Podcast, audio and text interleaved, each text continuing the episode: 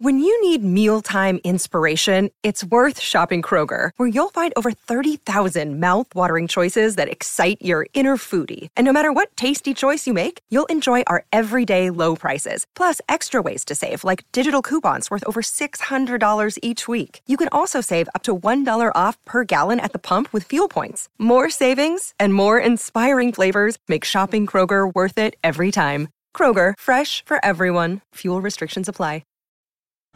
This episode is brought to you by Snapple. Want to know another Snapple fact? The first hot air balloon passengers were a sheep, a duck, and a rooster. Ridiculous. Check out Snapple.com to find ridiculously flavored Snapple near you. If you look for it, every day has cause for celebration. Celebrate a friend for their promotion, baby wedding, life thing. Celebrate yourself for keeping the couch warm. It's no easy feat, especially if it's a big couch. Or maybe you just want to celebrate living in 2023, where you can get beer, wine, and spirits delivered from Drizzly in under 60 minutes without leaving said couch. So download the Drizzly app or go to drizzly.com. That's DRIZLY.com and get your favorite drinks delivered today. The Venture X card from Capital One gives you premium travel benefits, perfect for seeing Taylor Swift The Eras Tour. Presented by Capital One. Ooh, I do love her. Earn 5 times miles on flights and 10 times miles on hotels through Capital One Travel. Enjoy your stay in Suite 13. Whoa, 13? That's Taylor's lucky number. The Venture X card from Capital One. What's in your wallet? Terms apply. See CapitalOne.com for details. You're digging the Rock and Roll Heaven podcast with LD, Will the Thrill, and TJ2.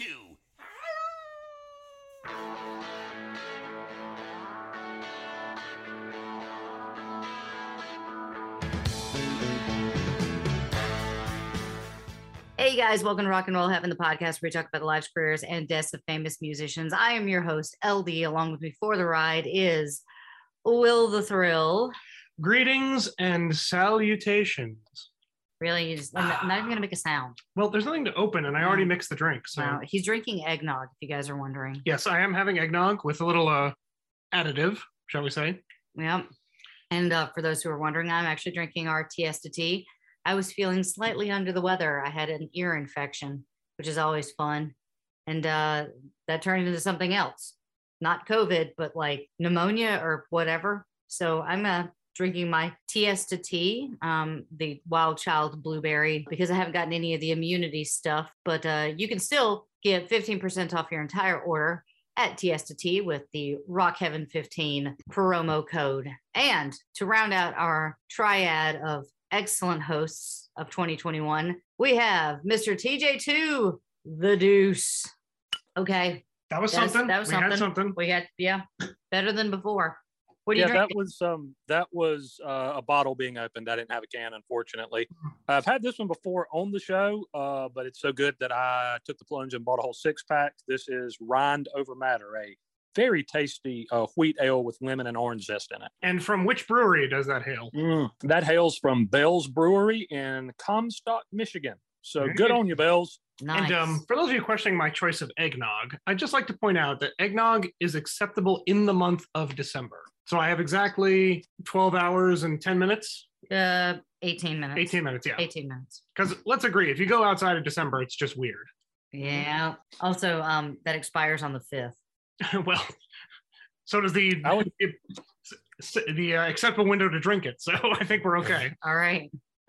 I just want to say, first of all, it felt like I had to wait a really long time, but I'm gotten accustomed to waiting today. I had to run some errands, and there's a million people at every place I went.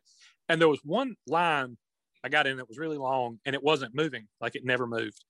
And I looked, and there's this man and woman buying like a case of beer and some bread or something, and 5 minutes go by and they're still up there, and 10 minutes go by. And I'm like, are y'all trying to buy beer with like defunct currency from a country that doesn't exist anymore? Or are you trying to like barter with squirrel tails and bags of salt or something? Like, what could like dodo eggs? Like, what in the hell is taking you this long to buy a case of beer and some bread? Damn. Did you ever figure it out? No. Is there an end to the story? No, there's no, that's right. Right. It's the best kind of story. It's one that leaves you wondering. It's open-ended, as they say. Absolutely. Well, what is not open-ended? It's a choose-your-own-adventure book. What is not open-ended is the fact that today is not January the 1st. It is December 31st, which means it is time for our 2021 Rock and Roll Heaven inductee list, I guess. In memoriam.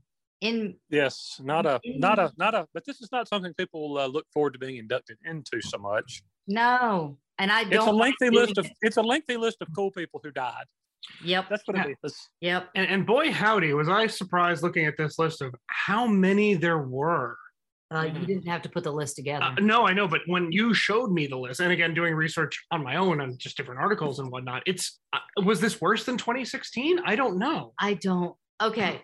I don't know. But the thing is, in 2016, we lost landmark huge names, which we had always had. And it wasn't just in the music community, because in the music community, I think we lost David Bowie, we lost Glenn Frey, we lost Debbie Reynolds, we lost Carrie Fisher, George Michael, Prince.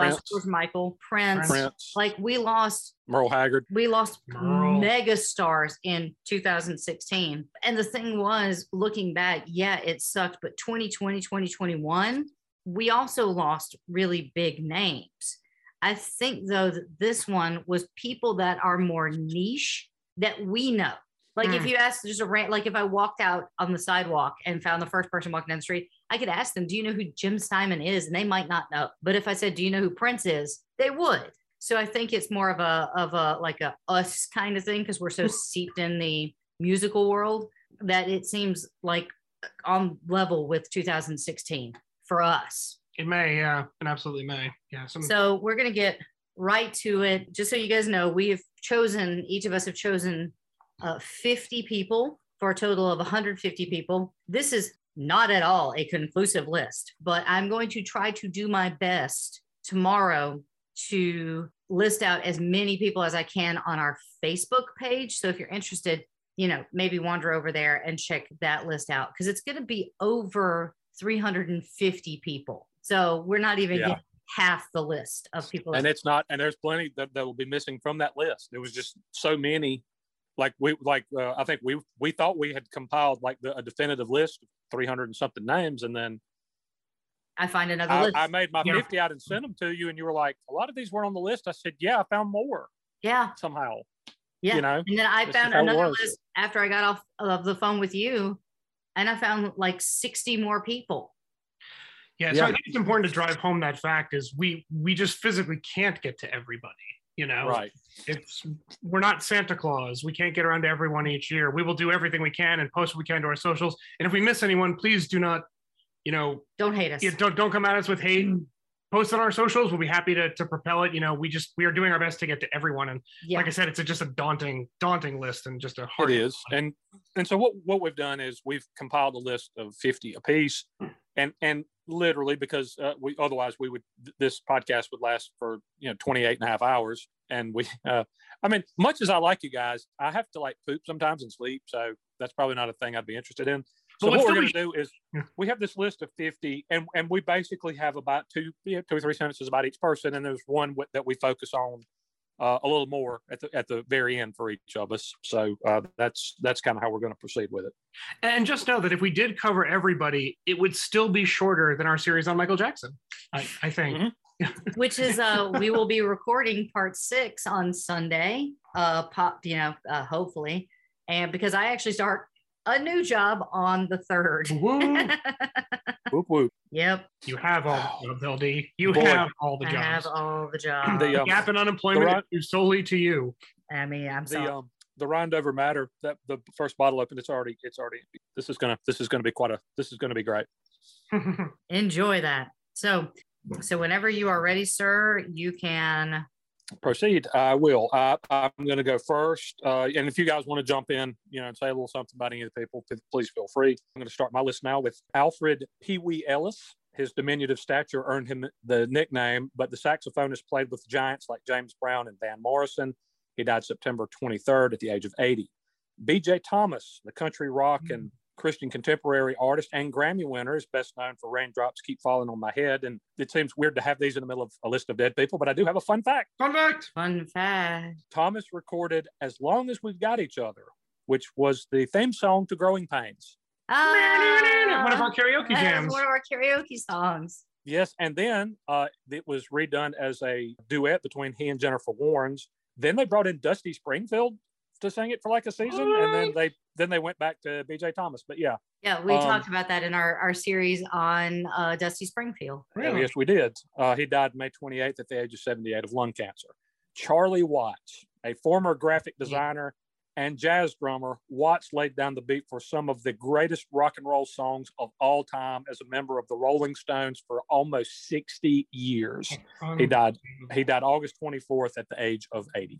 George Frey is a name that you may not know, but if I called him Commander Cody, you probably would know who he is. His style and attire were reportedly an inspiration for many, including Diamond David Lee Roth. Aww. He and his Lost Planet Airmen scored the biggest hit with Hot Rod Lincoln. He died in September at the age of 77. Dennis Thomas, a saxophonist and co-founder of Kool and the Gang. Thomas died at the age of 70 back in August. Don Everly was one half of the hugely influential Everly Brothers. He and brother Phil scored 26 top 40 hits. He died August 21st at the age of 84. Nancy Griffith, an immensely talented Grammy-winning singer, songwriter, and guitarist from Texas. She died on August 13th at the age of 68. Tom T. Hall, the lauded singer, songwriter, and author, penned 26 top 10 hits, including I Love and Harper Valley PTA, which, Elda, you said you could not believe a man wrote when I told you that earlier this year. Yeah, couldn't believe that a man wrote. As I recall. That because it's such a feminist iconic song. Like it's if you guys don't know what the story is about, it's about a girl who's basically like, she goes home, she goes to school, and she's like, I got in trouble, and she was like, because of the way I dress. And so her mom goes into the Harper Valley PTA and basically like slams every person. It's basically the old adage of, you know, people in glass houses shouldn't throw stones, and there's a lot of stone throwing in that, and it was incredible. So I was absolutely blown away when I found out a guy wrote that. One of the best songwriters ever. He was 85 when he died on August 20th. Stonewall Jackson, the longtime Grand Ole Opry member, had his biggest hit with Waterloo back in the 1950s. He died in December at the age of 89. Rusty Young died April 14th at the age of 75. He was a singer, songwriter, and guitarist that fronted the country rock band Poco. Robbie Steinhardt, the co-lead singer and the violinist of the band Kansas. He died July 17th at the age of 71. His work is heard on and will live on forever in rock classics like Dust in the Wind and Carry On Wayward Son. Richard Cole was a former road manager for Led Zeppelin that we mentioned pretty prominently in our John Bonham episode a year or so ago. He died in December, age 75. Morris Dickerson, the original bassist for the band War, he died of an undisclosed illness at the age of 71 in April. And here's another fun fact. Fun fact. He was on stage for Jimi Hendrix's last public performance. Whoa! Was Morris Dickerson. Wow. Yeah, apparently Hendrix's last time on stage, he shared a stage with War, believe it or not. Mick Rock, the renowned British rock photographer, died on November 18th at the age of 72. Malcolm Cecil. Now, this was not a guy I was familiar with so much, but it was utterly fascinating from a little bit I read about him. He was a jazz bassist and an electronic music pioneer. He helped create something called Tonto, which was an acronym for something, which was at the time of its creation the largest analog synthesizer in the world, weighing in at over 1 ton. Holy cow. Jeez. Now, he was hailed as a genius by a number of publications, and he co-produced Stevie Wonder's landmark album, Inner Visions. He died after a long illness on March 26th at the age of 84. Wow. Misty Morgan, she teamed up with Jack Blanchard to record 7 top 40 country hits in the 1970s, including the crossover pop hit Tennessee Birdwalk. She died on New Year's Day of cancer at 75. Jamie O'Hara, a country artist who formed the band the O'Kanes, who had a number one hit with Can't Stop My Heart From Loving You. O'Hara died January 7th, cancer at the age of 70. Ed Bruce, a songwriter who helped pen Mamas Don't Let Your Babies Grow Up to Be Cowboys, and co-starred along James Garner in the TV show Brett Maverick. He died in January at the age of 81 from what were described as natural causes. Patsy Bruce, Ed's wife, ex-wife, I should say, a manager and songwriter in her own right, died 4 months later at the age of 81. Jimmy Rogers, a country pop singer and actor who had a number one hit with Honeycomb. He died January 18th of kidney disease. He was 87. Randy Park. Now, he's probably best known as Dolly's brother, but Randy was a very talented singer, songwriter, and actor in his own right. He died of cancer at the age of 67 on January 21st. And another sad loss for Dolly Parton's family was Bill Owens, who was an early songwriting collaborator and mentor for his niece, Dolly Parton. He passed at the age of 85 in April. Jim Weatherly. Now, he was a quarterback at Ole Miss, and he wrote a number of country hits, but you would likely best remember him for penning the absolute classic Midnight Train to Georgia, our mom's favorite. Wow, yeah. LD. Yeah. He died February 3rd at 77 of natural causes. Richie Albright was one of country music's absolutely most famous sidemen in history. He was the drummer, friend, and quote, right-hand man of the great Waylon Jennings. He also played with Johnny Cash, and he was still touring as of a year or two ago with a group called Waymore's Outlaws. He died February 9th at the age of 81.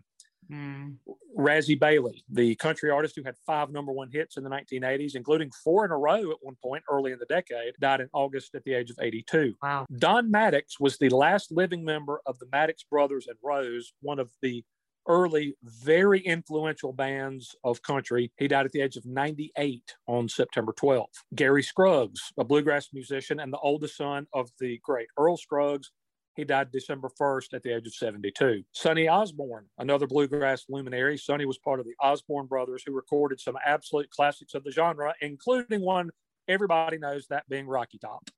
He passed away in October at the age of 90. Taylor Dee was an up-and-coming country singer and was very sadly just 33 years old when she died from injuries sustained in a car wreck on March 14th. Brett Bradshaw was a former drummer of the band Faster Pussycat, of course, had a big hit with House of Pain. He died unexpectedly at his home March 26th and was just 50 years old. Lloyd Price was called Mr. Personality. Price was an immensely influential rock and R&B artist who had hits like Stagger Lee and Lottie Miss Claudie. He died of diabetes complications at the age of 88 on May 3rd. And here is another fun fact. Fun fact.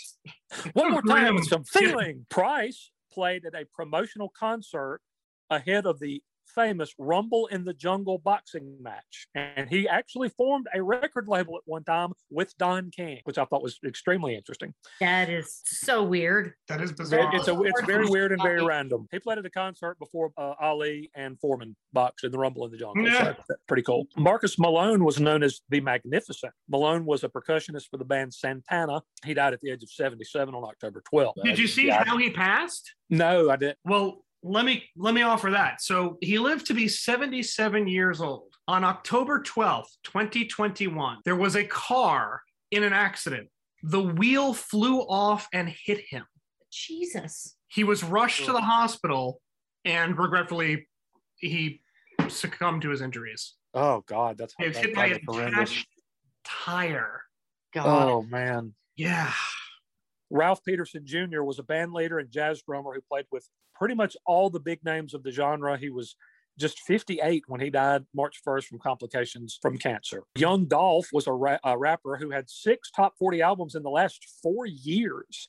Oh, and he very tragically died November 17th at the age of 36 after being shot to death in Memphis, Tennessee. Oh, jeez. Another, along the same line, unfortunately, YNT1 was a 17-year-old rapper who was shot to death in a car in Connecticut back in August. Jeez. Sean McLemore was a gospel artist and leader of New Image. He died October 9th at the age of 59 after a brief illness. Sarah Dash was part of the 70s group LaBelle, but she also did session and touring work with the Rolling Stones. She was 76 when she died very unexpectedly on September 20th, 2 days after her final performance. On September 18th, she was apparently at a Patti LaBelle concert when Patti recognized her and called her up on stage, and they sang together. Jerry Marsden was the leader of Jerry and the Pacemakers, which had a string of hits in the early 60s, including Ferry Cross the Mersey. He died January 3rd of a blood infection at the age of 78. Ray Campbell was known as the King of Rockabilly. He was also a college professor, by the way, just to throw in. He died in his sleep March 11th at the age of 86. Paddy Maloney, the Irish musician, producer, and composer, played on all 44 albums by the band The Chieftains. He passed away October 12th at the age of 83. Graham Edge was a co-founder and the former drummer of the Moody Blues. He was a Rock and Roll Hall of Famer who died November 11th at the age of 80 of cancer. J.D. Crowe, a master banjo player who fronted the influential Kentucky Mountain Boys and the band New South. He died very recently. It was December 24th at the age of 84. Dion Estes, the bass player for the band Wham and for George Michael's first two solo projects. He was just 65 when he died on October 11th. Ron Bush, the drummer for the band Iron Butterfly. He was the only person to play on every Iron Butterfly album. Wow. He died back in August at the age of 79 of cancer. Kelly Hand, a musician and DJ, who founded her own record label. The Detroit native and rapper died August 3rd of heart disease at the age of 56.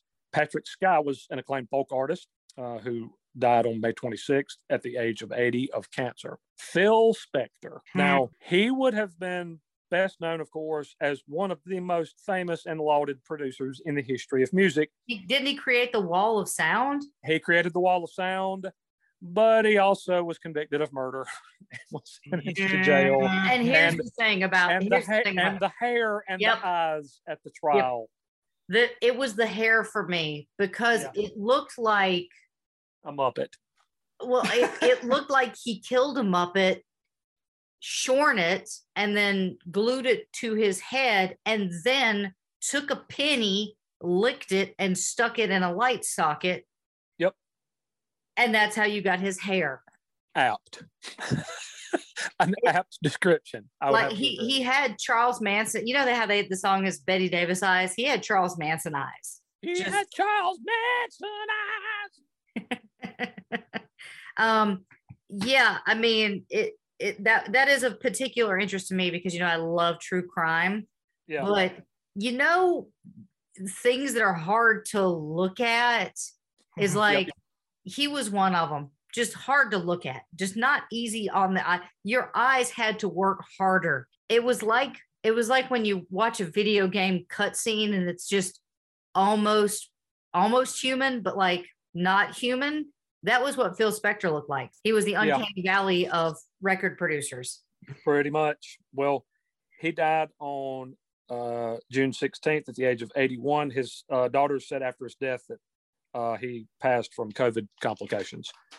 Well, he's also in prison, which I think, like, the COVID ran rampant through the prison system. It did, and he was older, and I think had some health issues on top of that before that. But he was actually eligible for parole in 2024. Really? Had he made it that long, he sure was. Wow. And the last person on my list before I get to the person who I'm going to spend a moment on actually was not a musician at all. I'm completely cheating, and I do not care. He was a recording artist, however. He was a recording artist, however, because he did put out comedy albums, and that was the great Norm Macdonald. Look, here's the thing. Something's going to happen at the end of this episode. Two things, actually, from me. I will allow Norm Macdonald. Thank you. He was one of the most unique comic voices of all times. He was, in my humble opinion, the best news anchor in Saturday Night Live history. It's pretty inarguable he was the greatest talk show guest in the history of television. He told these ridiculously long, rambling 10-minute stories that ended with a cheesy punchline that was somehow magic. Just unbelievably funny on top of just of everything else that he brought to comedy. He was an actor, he was a writer, he was a director. He very oddly was a golf aficionado. He was friends with Billy Joe Shaver somehow. What? Which I would love to. And it came out after he shortly after he died a couple of months ago that he once spent the weekend at Bob Dylan's house. He went to one of Bob's concerts and Bob met him afterward and said, "Hey, I know you from the TV." And they hung out and Bob invited him to his house and he stayed there all weekend and they talked about the Bible and stuff. It was interesting. Again, it's like Bob Dylan's here. Unfortunately, yes, it was. Hey, Norm, you come out of that house. We talk about Ecclesiastes. He died. Wow. Like I said, a couple of months ago. He was 61, and he had very privately battled acute leukemia for 9 years, and just didn't tell anybody.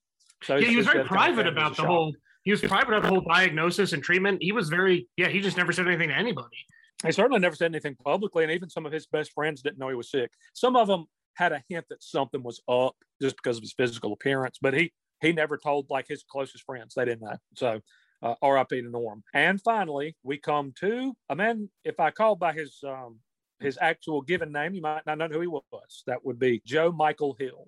You probably know him as Dusty. Hill. He was the bassist for a little old band from Texas called ZZ Top. He was born in Dallas in 1949. He played the cello at Woodrow Wilson High School, which I found hysterically funny for some reason. I would pay so much money to see him pick up a cello the way we go. Like, well, yes, with the beard and the whole bit. Yeah, and the cowboy hat. And I don't know if he could have played it. Play cello. The beard probably would get into the way of the strings. The beard would probably get in the way of the bow, making contact with the strings. That's very astute.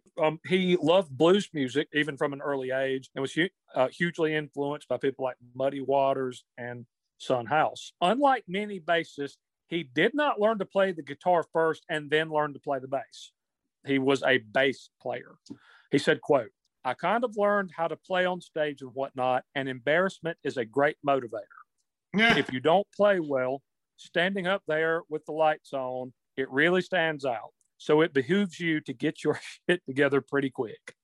He said. Now, you have alluded to this many times before, LD. He and his brother Rocky and drummer Frank Beard were in a fake version of the Zombies that toured America and were passed off as the British rock band, the Zombies, even though they clearly were not, since they were all from Texas. Yep. So I found that interesting. He and Beard eventually joined forces with a guy named Billy Gibbons to form the extremely successful band ZZ Top. Their music was amazing. Their videos were all-time iconic, I would say.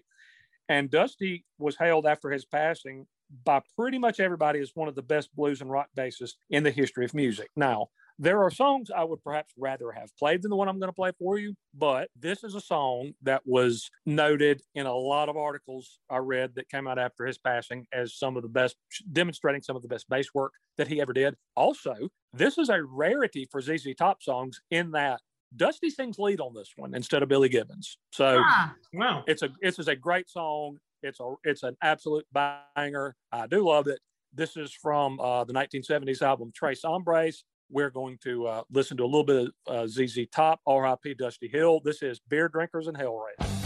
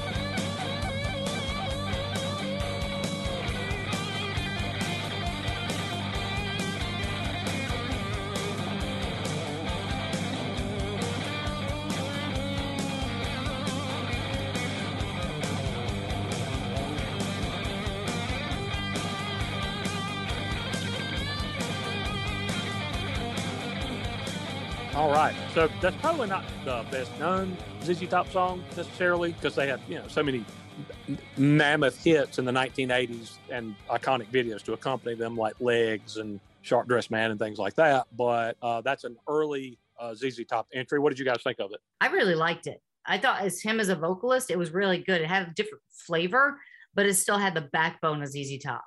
And it's really funny, if you know the music of the Zombies, like that doesn't seem like something that would spring forth from the Zombies. Like it doesn't seem like a natural pathway to go from covering the Zombies music to being your own entity and being that entity. Yeah, well, and of course there was one big difference between the version that was pretending to be the Zombies and what you just heard, and that was the addition of Billy Gibbons, of course, because he joined after that. But I thought about playing Heard It on the X, which is awesome. I thought about playing Waiting for the Bus, Jesus Just Left Chicago, because then I would have been able to milk like 7 minutes of dusty goodness out on the podcast. But that's one that is kind of hailed as one of the best bass parts he ever played, so I just thought we'd go with that one. It's a good choice. And you got to hear him sing lead too, which he didn't do very often. Yeah, I think it was a very good choice. I actually really liked it. All right. So the next person up is Mr. Will the Thrill. I think, by the way, T, a very, very good list, very comprehensive list. There are definitely people that I'm looking forward to covering. You know, after our 138 episode retrospective on Michael Jackson, which will conclude when we have a new president. Up next is Mr. Hickey. Greetings again and salutations again. Picking up where TJ2 left off, here are just 50 that stood out to me on the grand list of those we lost in 2021. Again, doing our best to cover as many as we can. And there are some, again, heartbreakers here, some names you know. So here we go.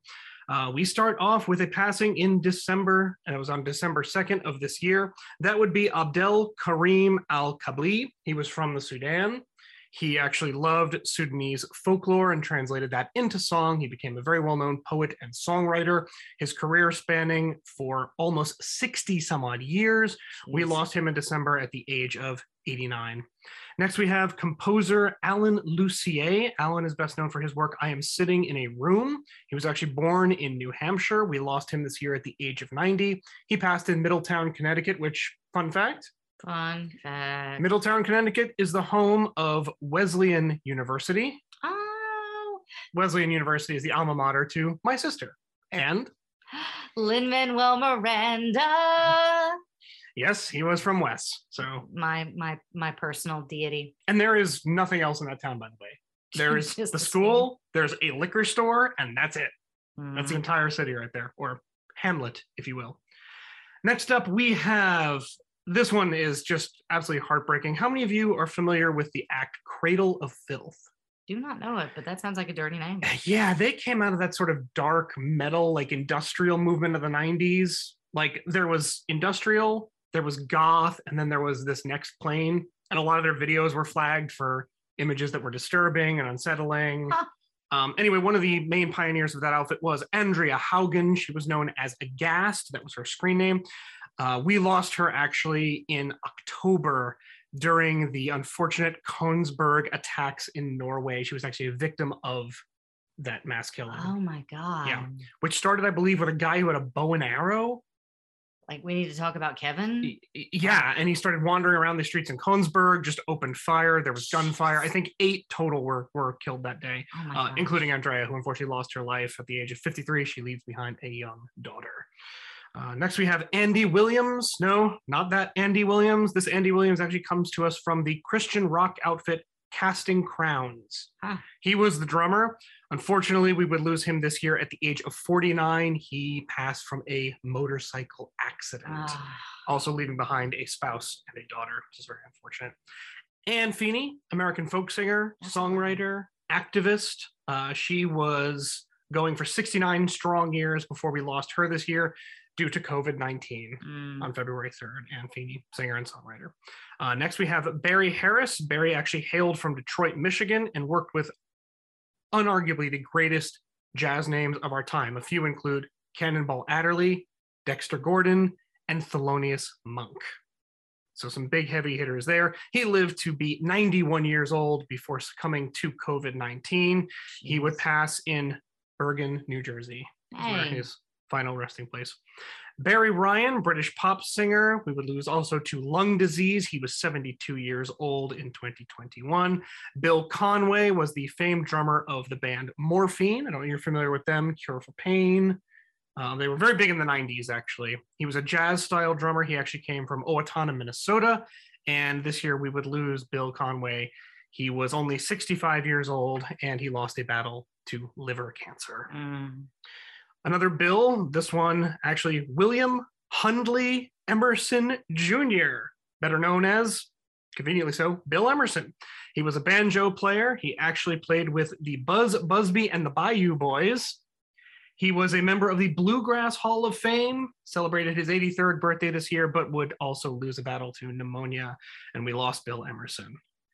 Rapper Black Rob from New York. He was 52 years old. He was famous for his single Whoa, and he would actually succumb to kidney failure this year. He was only 52 years old. Bob Matthews, famed sound engineer, actually started as a roadie for the Grateful Dead. He spent many years with the Dead on the road. We lost him this year in September of 2021. And Bob Matthews should not be confused. There was, when I was researching this, another individual who's tied to a lot of hate groups. It is not that Bob Matthews. So when you look up Bob Matthews of the Grateful Dead. It's certainly not him. Byron Berline, well-known fiddle player, actually played with a number of outfits you've probably heard of. The Flying Burrito Brothers. I feel like they keep coming up. We keep mentioning them for some reason. Yeah. Like a lot, yes. Yes. Now, I will tell you that he also worked with the Rolling Stones. He was actually famed for his contributions to Honky Tonk Woman.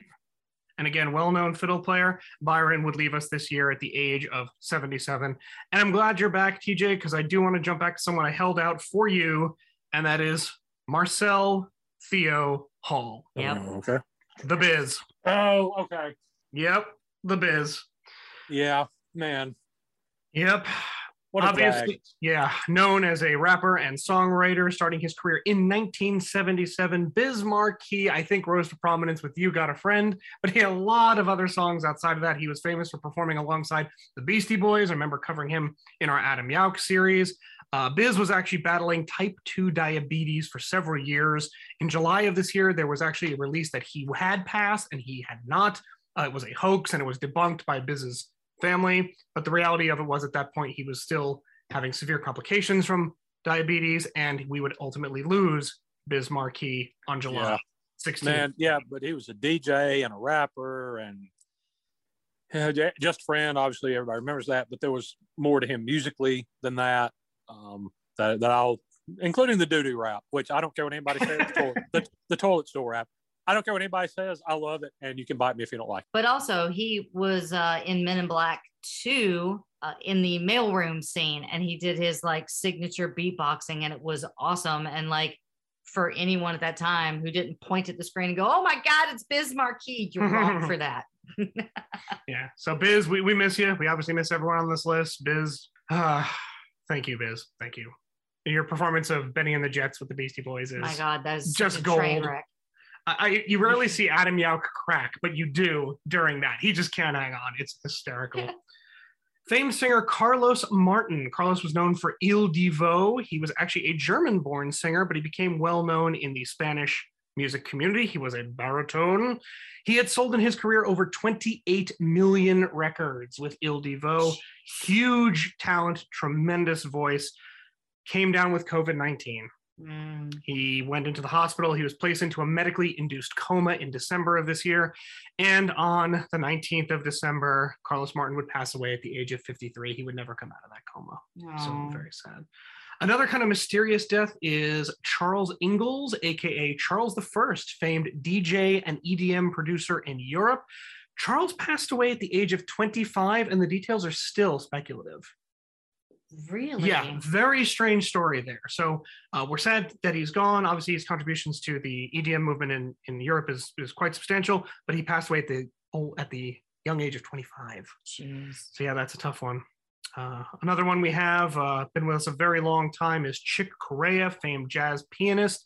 Chick was famed for his work with Herbie Hancock, John Coltrane, and the Miles Davis Band. Wow. Yeah, I'll mention someone you know in a minute. Don't worry. Thank you. His famed songs are actually 500 Miles High and Spain. Again, he worked with some of the biggest names. He won 25 Grammy Awards during his lifetime. We lost him in 2021. Yeah. Wow. 25? 25 Grammy Awards, yep. Damn. Wow. That's a lot of Grammy Awards. He just cleaned up, and we lose him this year, a battle with cancer. Chick Corea lived to be 79 years old.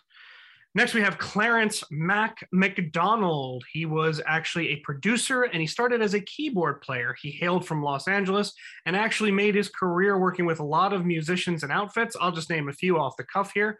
The Fifth Dimension. Yeah. Yep. Yeah. Wow. Yeah. Actually, very close friends with my mom. Yeah, The Fifth Dimension. We're free. Sure are. Seals and Croft. Ray Charles, Boz Scaggs, Aretha Franklin, Carole King, James Taylor, and Justin Timberlake.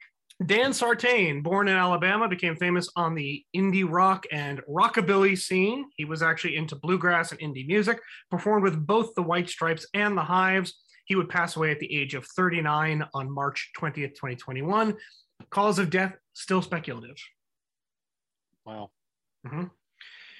Next, we come to someone I knew better as an actor than as a singer, and that is DMX, better known by his moniker. His real name was Earl Simmons. He was, of course, born in New York. DMX was known, again, for me, films such as Exit Wounds with Steven Seagal. Obviously, he was a prolific rapper, had a number of albums, but I knew him better as an actor. Romeo Must Die, Cradle 2, the film Belly, which I think was Jim Jarmusch, if I'm not mistaken. Had a great career. Unfortunately, we would lose him. He actually died from a cocaine overdose, which affected his heart and ultimately his brain. Yeah. And DMX lived about 25 or 30 miles as the crow flies from where I'm sitting right now. Did he really? He lived for a very long time in Greer, South Carolina. He sure did. No kidding. Wow. I know a bunch of people said he would just be like hanging out in Greer. Wow. Very, very nice, and always happy to take pictures with people and sign stuff, and just a nice guy from everything I ever heard. One of my favorite things was that there used to be this fantastic video essay channel on YouTube called Cracked. It was also a magazine, but there was, a big, it moved into the video realm. And there was this thing called, I believe it was called the Spit Take. And it was the editor-in-chief of Cracked, Jack O'Brien, talking about stars who are way out of touch, and they actually featured DMX learning about the internet, and it wasn't like 1997, it was like 2015, and he's like, wait, well, what is this Google? And like, just watch it, it's just like, this can't be real, like this cannot be real, and apparently it was just, he had no idea how to use the internet. Yeah, well, I don't either. Hey, I can be on crack or whatever that thing was. DMX, songwriter, rapper, actor. We will miss you, that is for sure. Michael Turner, aka Double K, was actually a DJ and also a rapper. He is best known for his duo act People Under the Stairs, was a rap group. He actually gained notoriety first by covering the Fat Boys in a talent show, and then thus would go on to found People Under the Stairs. We lost him in 2021 at the age of 43. Dr. Lonnie Smith, famed jazz organist from the state of Florida, where all the weird stuff happens. Lonnie worked with a number of jazz and big band acts, but I think the most prominent is actually George Benson. Lonnie would pass away at the age of 79. Argentinian singer and actor Elio Roca, famous for several films in Argentina, would actually succumb to heart failure at the age of 78. Elliot Mazer, famed engineer and song producer. Most notable acts he worked with included Bob Dylan, that is, Neil Young, and Linda Ronstadt. She's most famed for his work with Linda. He suffered a heart attack and would pass at the age of 79. Vincenzo Restuccia, known by his moniker Enzo, was actually hailed from Naples, Italy. Hey, we've been there. Yep. He was an Italian drummer, actually very big in rock and prog rock. In Europe, in Italy. He would perform all over the world, including mostly Europe. He was actually a Neapolitan native, and he would pass at the age of 80 on December 5th of this year. Who remembers The Beat? The Beat? Yeah. Side by Side, Tears of a Clown, the British band from the 80s? No. TJ, you got anything? The Beat? T? Who? What? The British pop band, The Beat. I don't think I'm familiar, actually. Well, their drummer was Everett Morton. He was their drummer, and he would pass away this year on October the 8th, 2021. Another Italian, he was nicknamed Il Maestro. Il Maestro. Mm-hmm. Also big in rock and jazz. His name was Franco Battiato. I'm not sure. Say it with power. Sorry. Say it with power. Franco Battiato. Bravo, right? Bravo. Known as Il Maestro, he was actually a Sicilian. We would lose him on May 18th at the age of 76. Fritz McIntyre, best known as his work as the keyboardist for Simply Red. Holding back the years. Wow. If you don't know me by now. Made it to the age of 62 in 2021. We lost him on August the 24th. Ooh. Thank you, TJ. Garth Dennis, Jamaican reggae musician, famed for his work with Black Uru. He was actually, like I said, from Jamaica. His most notable music act was the Wailing Souls.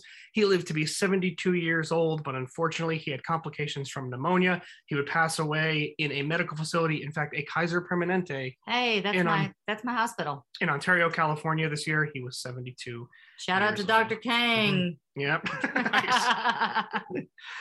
Another British rock outfit, we have the band The Delays. Their frontman was famed singer Greg Gilbert. Greg was actually diagnosed with bowel cancer in 2016. Oh, no. Yeah, he fought a courageous battle for 5 years. Obviously ups and downs, treatment, but he would ultimately lose that battle. And in 2021, Greg Gilbert passed at the age of 44. Jeez. Now we go to The Roots. Leonard Hubbard. Yeah. This one hit me. I guess, there's so many things that he could be known for, obviously The Roots being the most prominent, and his work on Jimmy Fallon, is it? Yes. With the Tiny Instruments. Well, he was they were the house band. They were the house band, yeah. Hubb was the bass player and songwriter also for The Roots. He actually battled multi-melanoma, I believe is the disorder. He would pass away on December 16th at the age of 62. Ian Carey, another famed EDM musician and DJ from Europe, he would pass away on August 19th of this year. So would Canadian musician famed for his work with Uncut, that would be Ian Waran. He passed away in 2021 at the age of 47. James Harmon, famed blues guitar player, hailed from Texas. He suffered a heart attack on May 23rd, 2021. David Blatt, better known as Jay Black, from Jay and the Americans. Jay and the Americans. Come a little bit closer, you my kind of man. Now, the thing is, they used that song in Guardians of the Galaxy 2, mm-hmm. and you had no idea what the song was. Nope. And I had to play it for you. And it's funny because I don't think that Kevin Feige understood how inappropriate, but how much that song didn't fit the rest of the movie. Is like normally, like for the first movie, for Guardians of the Galaxy 1, the soundtrack was incredible. But for Guardians of the Galaxy 2, I think they got a little bit off the rails, and they're just like, I like this song and everyone should listen to it. And that's why we got The Chain, which is fine, but also not the most badass song that a group of superheroes can slow walk to down a hallway. That scene is pretty awesome, though.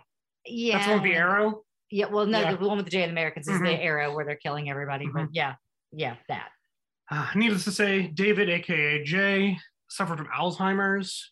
He was actually under medical care in Queens, New York, and he would ultimately lose a battle with pneumonia. David Blatt, a.k.a. Jay Black, would pass away on October 22nd of this year. Joe Simon, famed singer for R&B and soul, lost on December 13th of 2021. John Hinch was the original drummer for the band Judas Priest. No. Breaking the law, breaking the law. Breaking the law, breaking the law. There is not much, there's some sort of conflicting detail about his passing. What we do know is he was ill and had been ill for some time. John Hinch would pass away on the 29th of April this year, 2021. Another singer from that era, Johnny Solinger. Many of you know him as the one who replaced Sebastian Bach in Skid Row. Oh, wow. Yep, he became the second lead singer then, because I believe Bach was the first.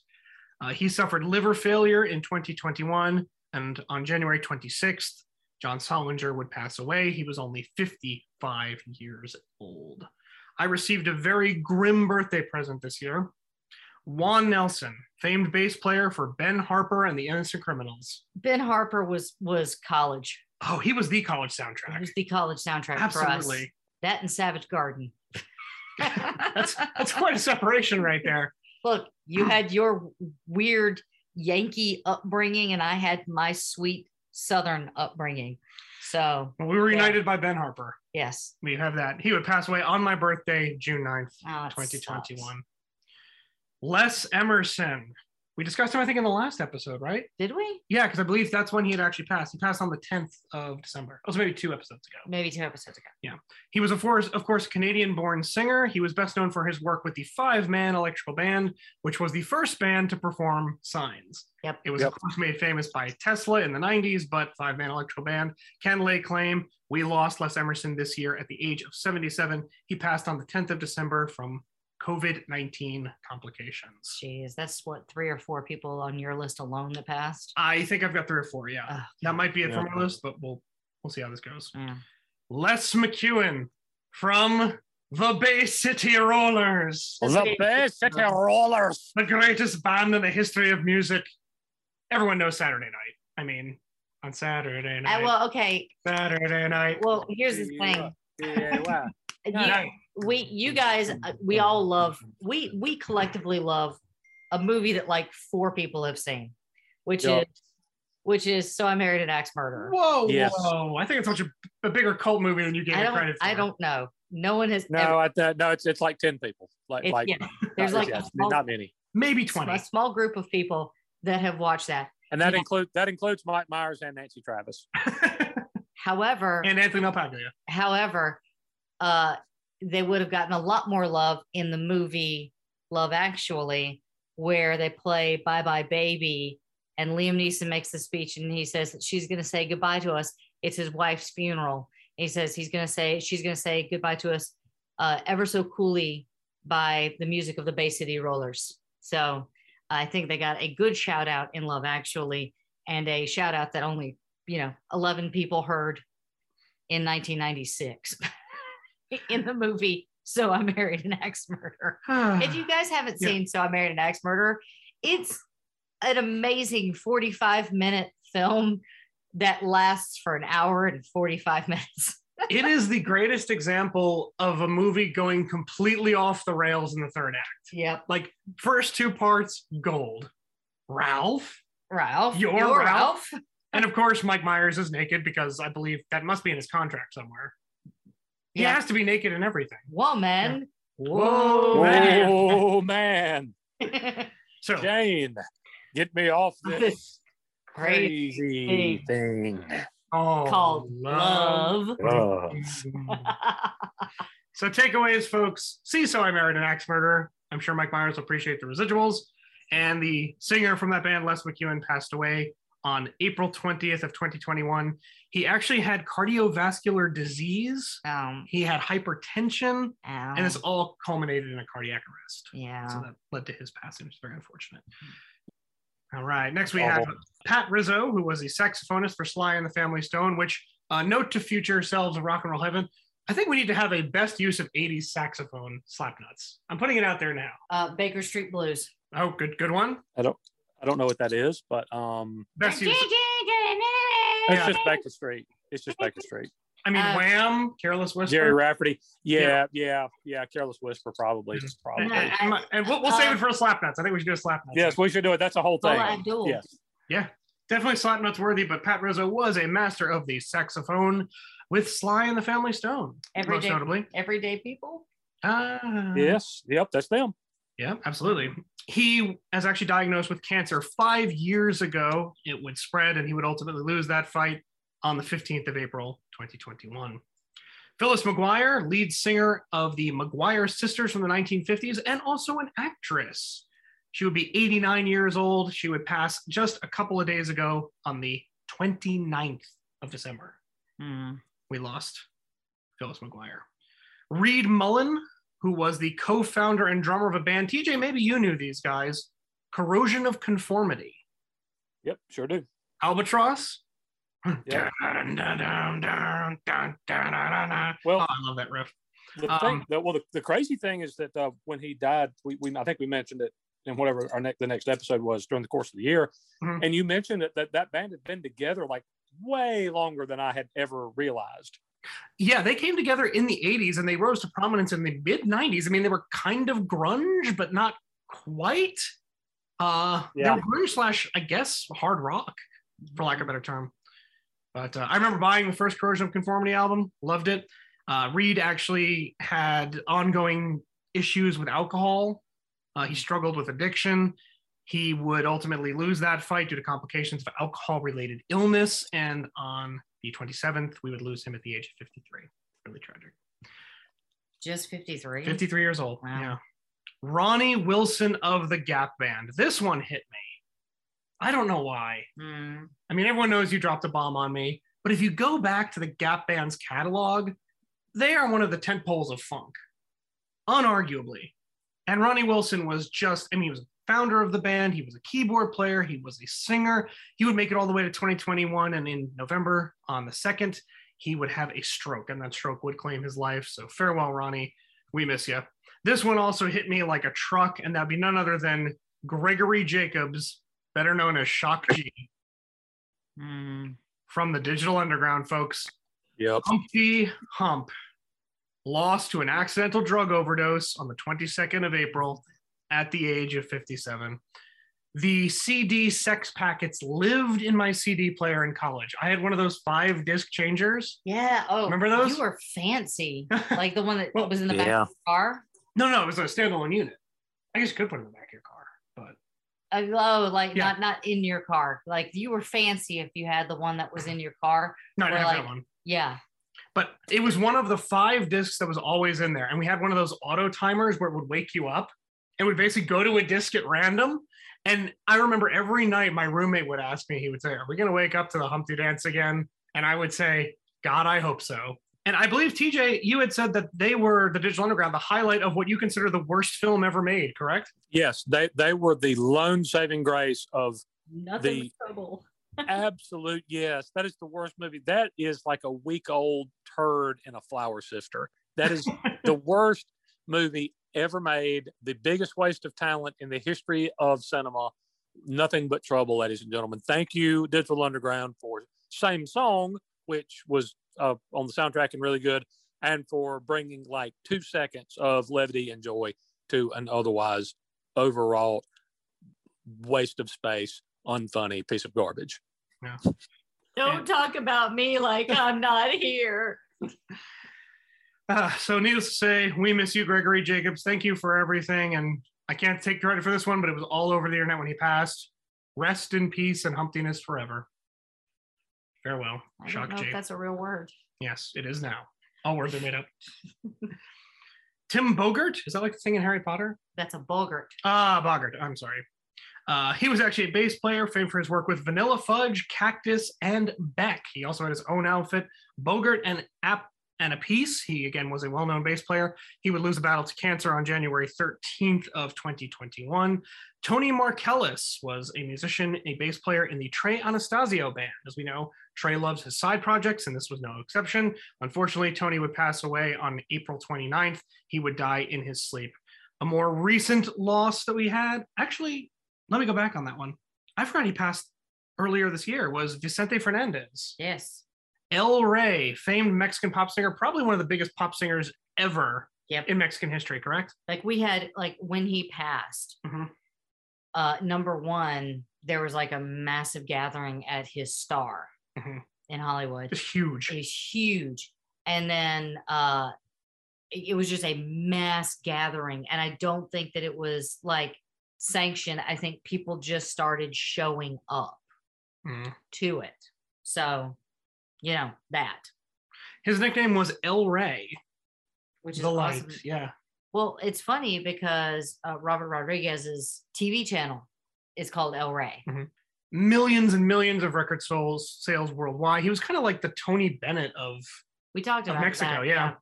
Anyway, he was that status. 9 Latin Grammy wins, stupendous musician. We would lose Vicente this year. He was 81 years old. Which brings me to, TJ, you had pointed this out, a lot of losses this year. However, few bands lost two members. One of them was Cinderella. And moreover, few bands lost members on the same day. Yes. I don't know that I've ever heard of such a thing that didn't involve like a tragic plane crash or something like that. Yeah.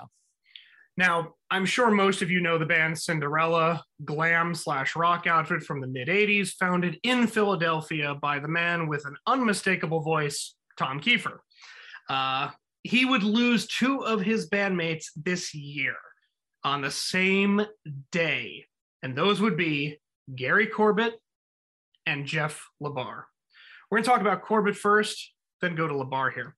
Corbett was actually well known for not only his work with Cinderella, but with Kiss and as the co-writer of She Bop. Oh, wow. Yep, he was a co-writer with Cyndi Lauper. He was born in Tennessee, and it's odd because his date of birth is contested. We think it's around 1958, give or take. So we'll call it 1958, which would put him at 63 at the time of his passing. But again, it is debated. Gary was born in Tennessee, but he would ultimately grow up in Brooklyn, New York. He started playing music at the age of 4. And allegedly by the time he was 10, he was a paid musician. He was playing gigs. Yep. 10. When he was 10 years old. Yep. What were you doing at 10? Not that. Yep. He actually worked with the famed Doc Stevenson from The Tonight Show. He allegedly played with the big band. Some other outfits he worked with over the years include Cherry Vanilla, Ian Hunter, Mick Romson, Lou Gramm, Debbie Gibson, and Taylor Dane.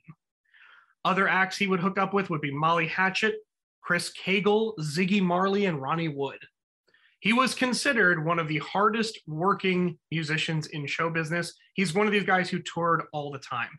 And it was in 1991 that he was actually approached by Tom Kiefer and asked to tour with Cinderella. That tenure would last from 1991 to 2017. Wow. When Kiefer said the band was officially done. It was interesting that Corbett would come on board with the band in 1991 because at that time they offered up a single. And you guess what that one was, TJ? You probably know this one. Once Bitten, Twice Shy. That's not Cinderella. Ah, well. That's totally the wrong band. 1991? Yes. Hint, the soundtrack came out in 92. The Little Mermaid. Song from 91 they had. Oh, God, I don't remember. Coming Home? Last Mile? No, close though. It would be Hot and Bothered, which was, of course, famous. From Wayne's World. Yes, sir. Cat Scratch Fever. That's Ted Nugent. That's Ted Nugent. Good guess. Not really at all. If you guys don't know this, I actually don't know. If you played the song from Wayne's World, I probably know it, but like I don't think it's Hot and Bothered. I would say that Cinderella was a band that gets mislabeled as being a vapid hair band, and there was so much more depth to them than that. Oh, so. God. Night Songs is a masterpiece. I mean, yes. It's so good. Needless to say, that single and that soundtrack gave Corbett platinum status as a musician. He would go on to compose for film and television. He would actually become an Emmy winner in 2014. He did music for a documentary called Hunger in America, which would net him an Emmy.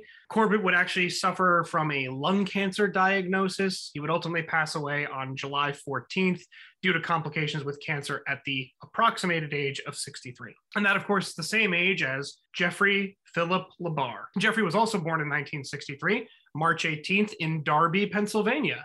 He grew up in Upper Darby, which should remind you of another subject of this year, Jim Croce. Wow. Yeah, so another Pennsylvania boy. As we know, Pennsylvania was the founding city for Cinderella. Eric Bettingham and Tom Kiefer started them in 1982. However, LeBar would not be an initial member. He was not brought on until 1985. Now, the interesting thing is around this time, the band was approached by Gene Simmons. Wow. To sign to his label, and they declined. They actually said no to Gene Simmons. Huh. Did it hurt them? Not at all. In 1985, as we discussed, TJ, Night Songs was released, followed by Long Cold Winter, two albums that were just atmospheric for Cinderella and probably their best known work. It was actually the Night Song album that got them a slot touring with Poison, and the rest is history. The band would go on, as I said, till about 2017, when Tom Kiefer said that the band was not going to reunite, and some of that was due to the ongoing issues Kiefer had with his vocal cords. Labarre would actually release a solo album in 2014 called One for the Road. He was also an avid cook. He thoroughly enjoyed cooking and posting on social media. He would cook for friends, family. He would invite people over. And his plan actually at this point was to go to culinary school as a second career. He was also a big fan of LD, this will endear him to you, of rescuing stray cats. No. He was very involved in local animal shelters. He actually had a cat at the time of his passing named Loki. Reasons why I love him.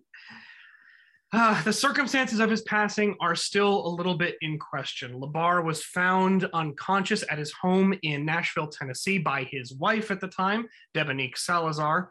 She says that he had passed peacefully, and when they did sort of an autopsy on him, they realized that when he was discovered, he had passed at some point while he was not conscious, but the circumstances of that are still very speculative. There, and again, this is speculation, so I can't put a stamp on anything I'm about to say, but here are some of the things that are discussed. There was a possible cancer diagnosis. That's a possibility. In a very interesting statement released by the family after Labarre's passing, they actually said, in lieu of flowers, please consider donating to the Grammys Music Cares Financial and Addiction Recovery Assistance Program. Aww. So was it cancer? We don't know. Was it addiction? We don't know. All we know is that on July 14th, Jeff Labarre would leave the party. He left behind his wife, Dominique at the time, Debonique with a B, and his son, Sebastian, who went on to become a guitar player himself and released this following statement. My father, my hero, and my idol passed away today. I'm at a loss for words. I love you, Pop. If you could, please share pictures or video of all the fun times we had with my dad. Our family would greatly appreciate it. And so the song I offer up to you today actually comes not from Night Songs, but from Long Cold Winter. I think it's appropriate for all the musicians. Another terrific album, though. It just is spectacular. This one comes from Long Cold Winter, and I think it's appropriate. Here is Last Mile.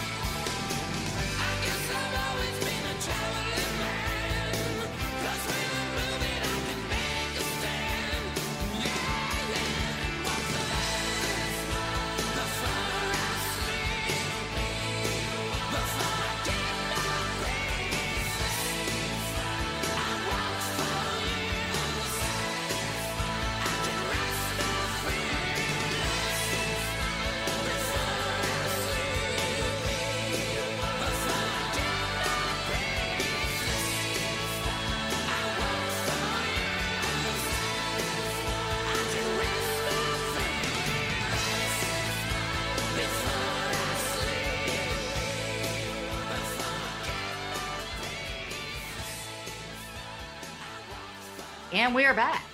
All right, so guitar work by Jeff LaBar, famous song by Cinderella, Last Mile. LD, you've not heard that one. No, I'm going to tell you, like, it's weird because hair metal was never my genre. Like, it just never was. Now, T, I know that I probably picked up some by osmosis, but right. The fact is, like, it was not my genre because I was still in Motown land and, you know, I was still in mom radio at that time. I'm going to call it mom radio. I'm going to get so much hate mail on this. Nah, I don't think so. Nah. The hair metal movement is very controversial. Yeah, but again, they had a little more depth than a lot of the bands who are lumped in there. There was almost a little bit of a country vibe on some of their songs, like Coming Home and stuff. And Tom Kiefer had such a unique and interesting voice, or has, because he's still with us. But yeah, but anyway, it's good. Yeah, good song from a great album, in my opinion. All right. Well, you know, when you literally started talking, honey, about, you know, LaBar and that they had lost members, I have two of those. Really? Yes, actually, I have two or three people who lost multiple members. Oh, wow. Because this year we both lost Terrence Wilson and Brian Travers of UB40. Oh, wow. Where Terrence was the singer, and then Brian was the co-founder and the saxophonist. And really? They both passed this year. And then we have Bunny Wailer, which is actually his real name is Neville Livingston. He was actually a member of Bob Marley and the Wailers, won 3 Grammys, and is actually he was the last surviving member of the group. Oh, wow. So there are no more Wailers. And you have Keith Allison of Paul Revere and the Raiders. He was the band member and the singer. And then this one kind of blindsided me, which is Mary Wilson. She was 76 and she was with the Supremes. She was the singer and the co-founder of the Supremes. Wilson actually later became a New York Times bestselling author in 1986 with the release of her first autobiography, which was Dream Girl, My Life as a Supreme, which I do believe the Broadway musical was based on, Dream Girls. Huh. And that actually set records for sales at the time in its genre.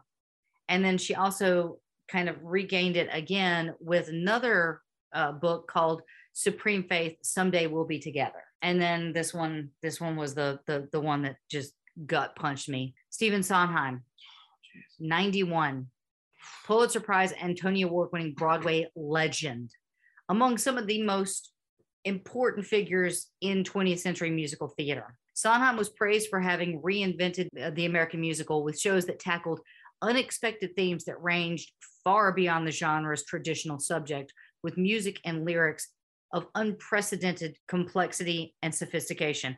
He was a sadist. Let's just put it this way. That man was a sadist, because there are clips of him doing like going to different colleges and coaching people, doing a song called I'm Not Getting Married Today from Company. And you can just see the look on his face where these people try to hit the notes in the amount of time allotted. And it's almost like a game, like, can you do it? And just the look of satisfaction on his face. If they fly or fall, doesn't matter, he's smiling. For those who don't know, he actually wrote the lyrics for West Side Story and Gypsy before being a composer and a lyricist. Some of his best known works are Funny Thing Happened on the Way to the Forum, Company, which I despise, but I love I love certain songs from Company, but I hate Company. I think you just like that one song. The Bobby Baby song. Yeah, it's just in my head. Arrgh. Anyway, he did Follies, A Little Night Music, Sweeney Todd, Merrily We Roll Along, Sunday in the Park with George, and one of how I kind of got introduced into the musical world, which was Into the Woods. Wanda Young, Motown hitmaker with the Marvelettes, 78. That was another one that was, we heard that on the radio, which just got me. Yeah. Again, this was another person who was with Bob Marley and the Wailers. He was their percussionist. His name was Alvin Secco Patterson, but his real name was Francisco Willie. We lost Ari Gold, LGBTQ singer-songwriter, was an American pop singer and a songwriter. He was openly gay and recently addressed both him being Jewish and gay, and also starred in a autobiographical theater production, Ari Gold, untitled The Making of a Gay Pop Star. That's got to be so incredibly hard to be gay and Jewish. Isn't that also the name of Jeremy Piven's character in Entourage? Might have been, yes. Actually, I don't know if the link up is there, if there's any. But. Yes, but I think you're right. I didn't watch the show, but no, that seems right. Daryl Wayne Caldwell, a.k.a. Draco the Ruler, he was only 28, stabbed to death. He was stabbed backstage at around 8:30 p.m. on December 18th, 2021, during the Once Upon a Time LA Festival.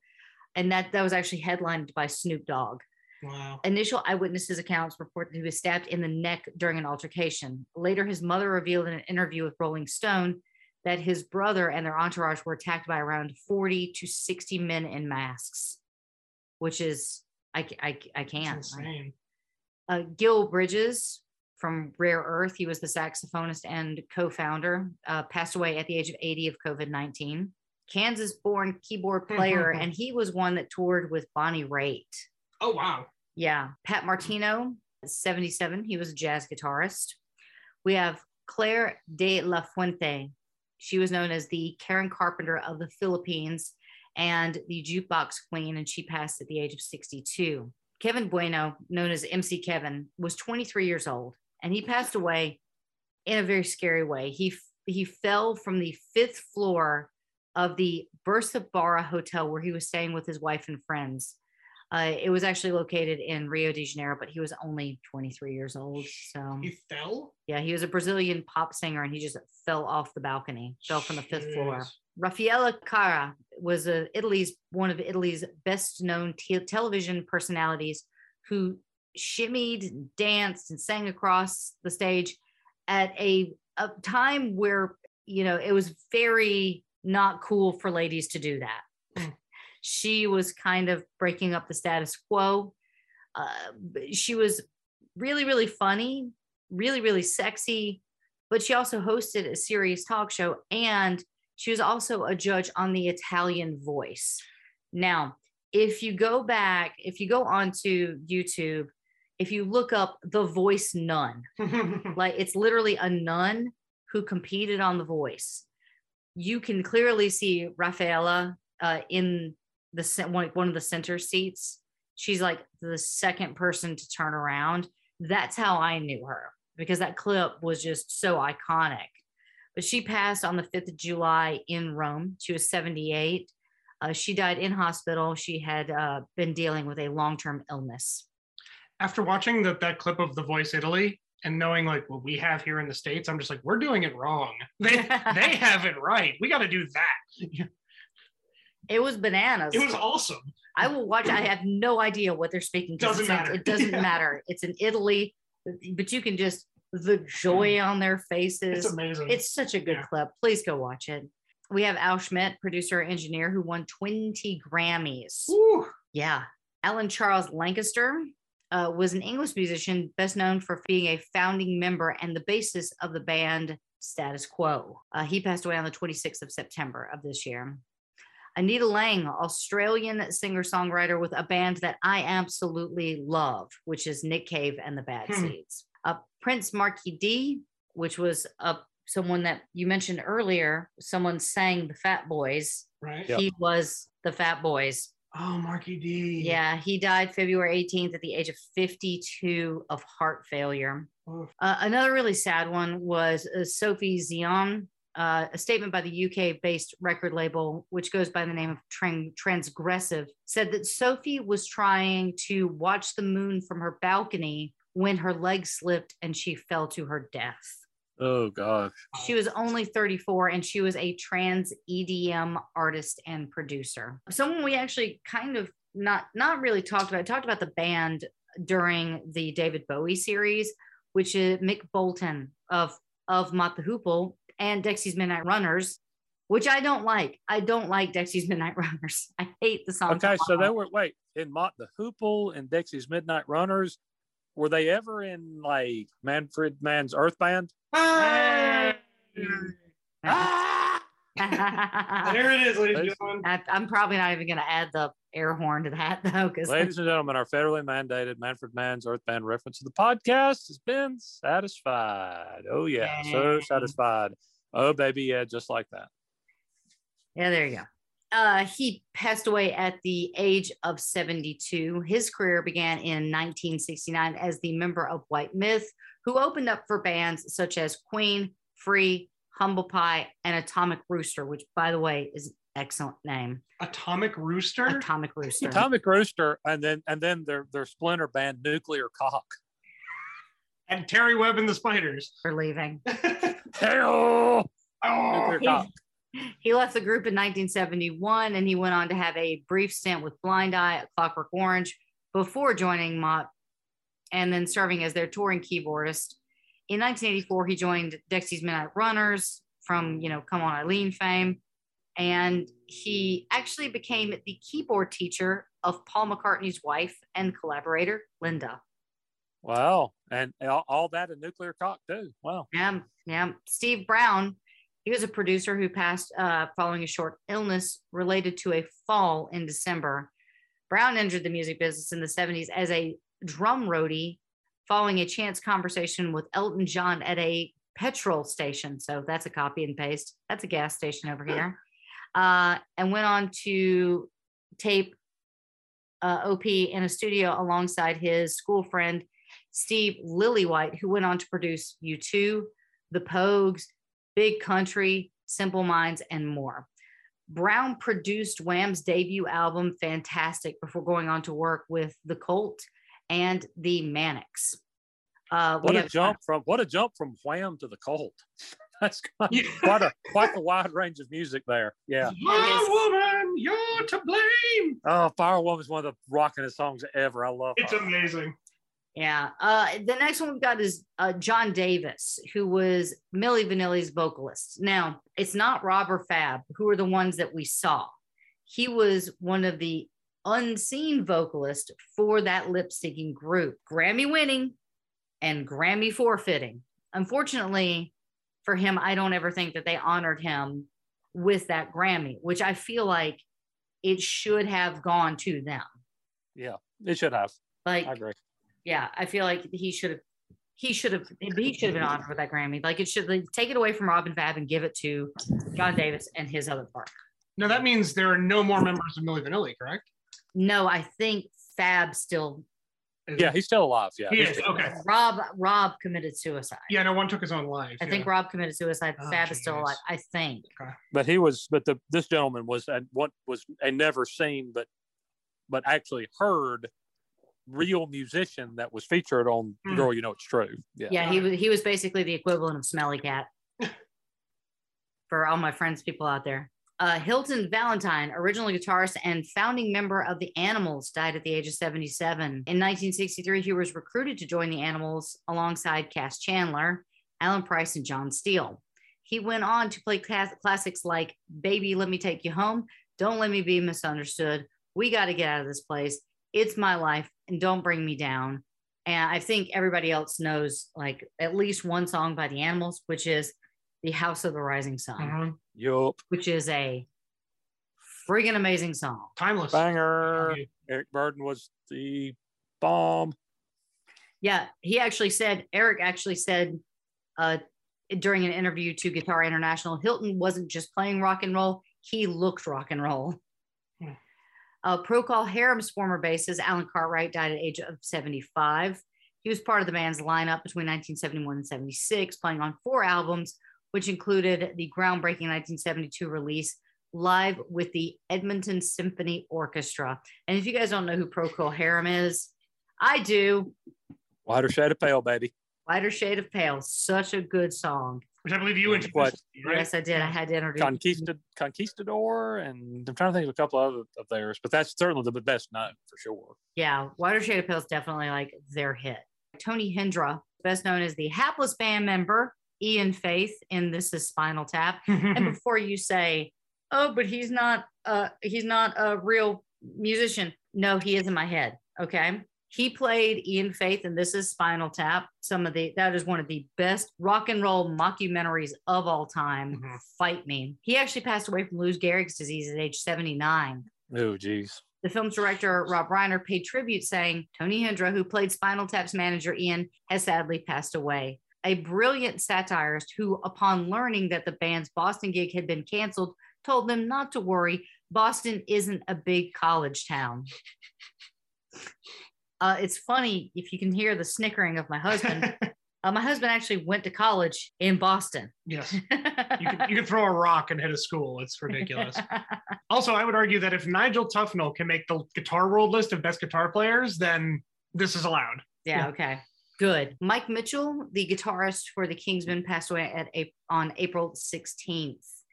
And then here's another one that we wouldn't normally think of being on this list, but Tawny Katane died at the age of 59. Oh, that's right.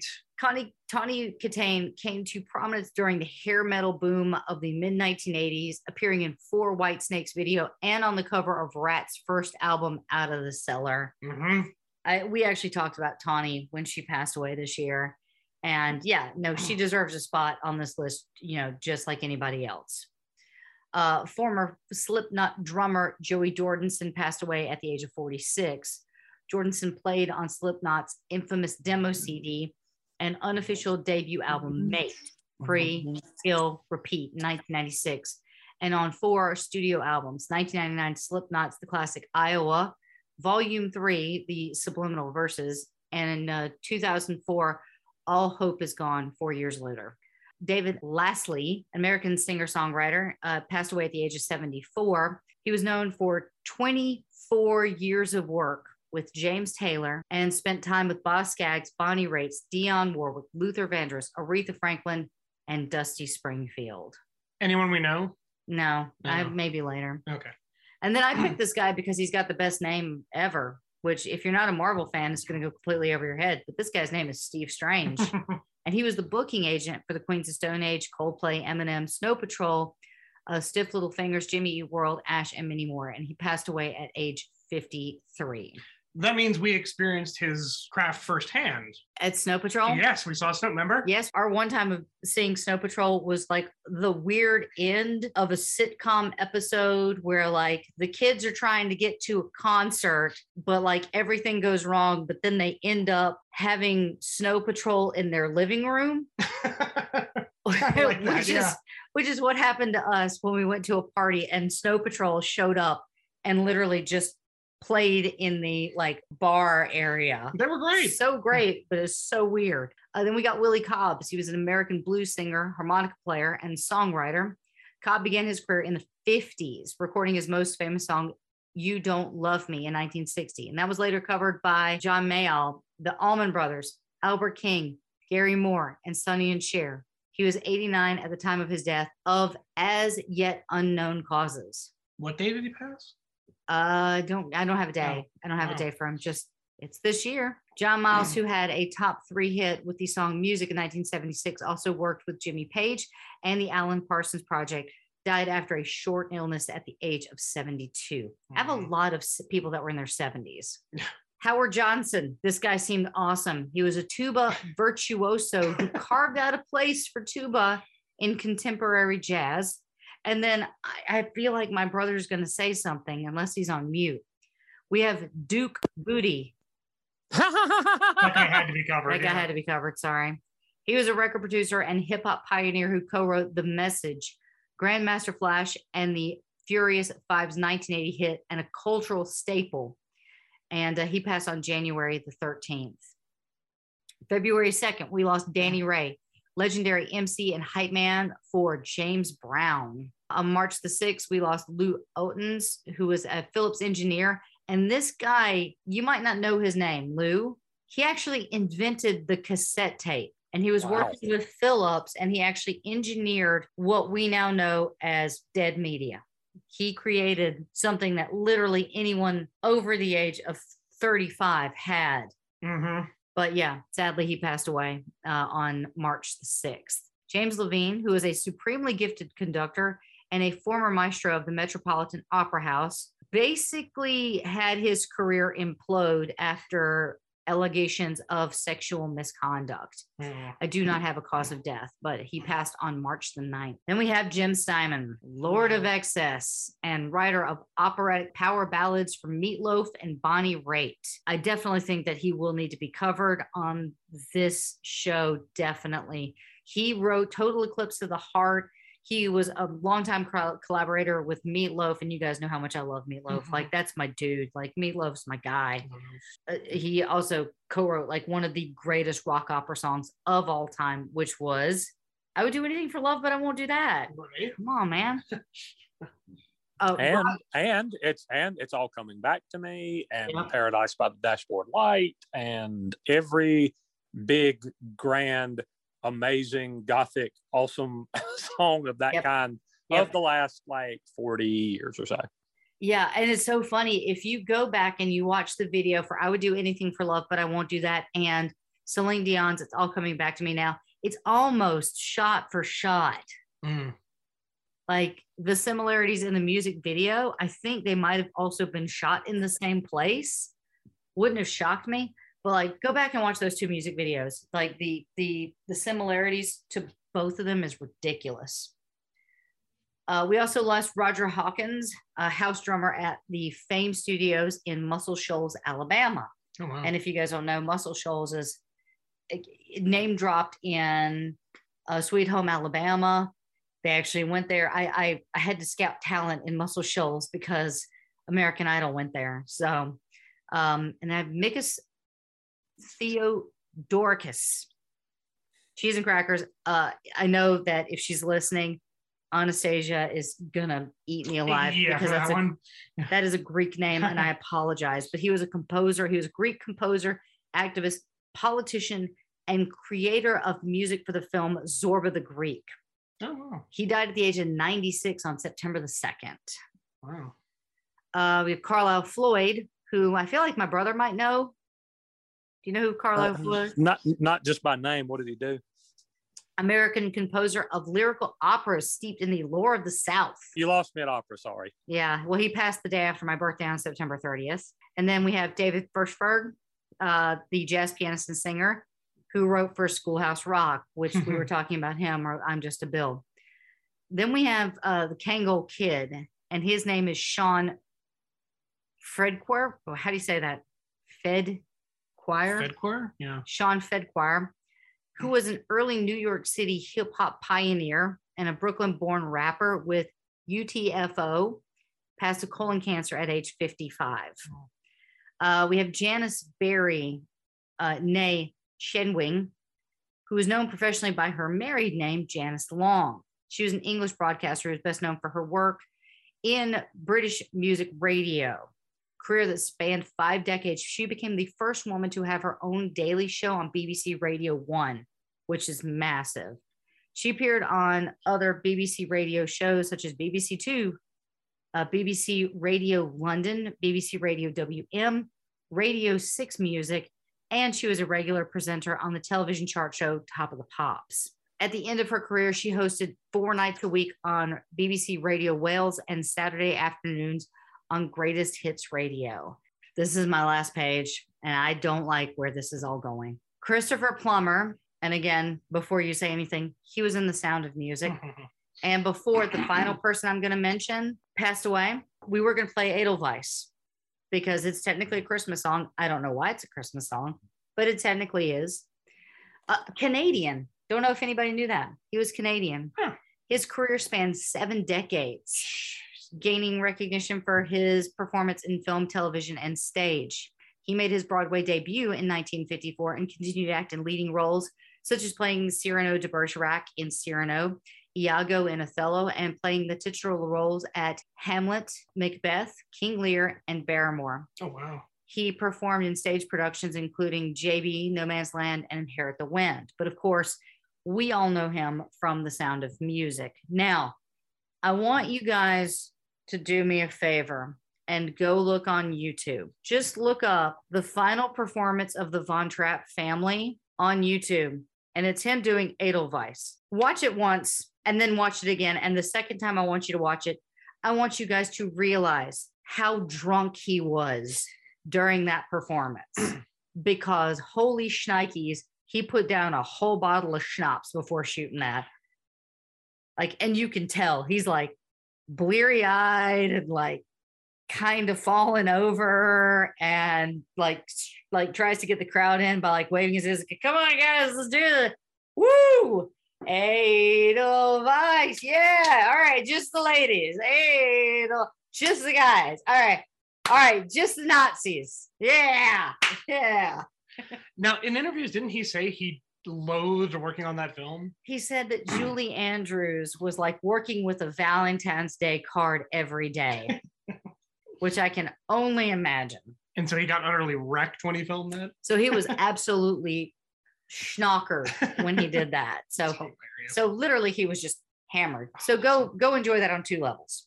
All right. So I'm doing something unprecedented right now. What I'm going to do is I'm going to talk about the person that I originally wanted to close with. And then, you know, we were going to just, you know, say goodbye to 2021, but then something happened. So hold that thought because we need to talk about Michael Nesmith. Mm-hmm. Passed away at the age of 78. He was the Monkees singer, songwriter, and guitarist. He was born in Texas in 1942 and turned to songwriting after several tours of duty in the Air Force. He wrote Different Drum, which was later a hit for Linda Ronstadt coming up again in 1964, and Mary Mary, a pro-marijuana ditty, later recorded by Paul Butterfield Blues Band. From 1965 to early 1970, he was a member of the Monkees, and in 67 led the band's rebellion against their manufactured, made-for-TV image, breaking ties with Don Kirshner and creating an environment where the Headquarters album could be recorded. For the first time, the band could play and record their own songs rather than using the provided material and session musicians that they were locked into when they were doing their television series. He continued writing songs during his time with the Monkees, but held back much of his material for other projects, including 3 albums by the First National Band, the pioneering country rock band whose debut album, Magnetic Soul, is considered to be a minor masterpiece. Nesmith continued to record and release his own music and produce others. In 1977, he had an international hit with Rio and made sporadic live appearances with other members of the Monkees. And in 1995, he joined the other members in the studio to record their comeback album, Justice. And 2 years later, he wrote and directed the TV special, Hey, Hey, It's the Monkees. So I think you guys know where this is going because of how much I loved him and that we were actually there at his last performance. So I am going to now play you guys one of my favorite songs from the Monkees. Here is Daydream Believer.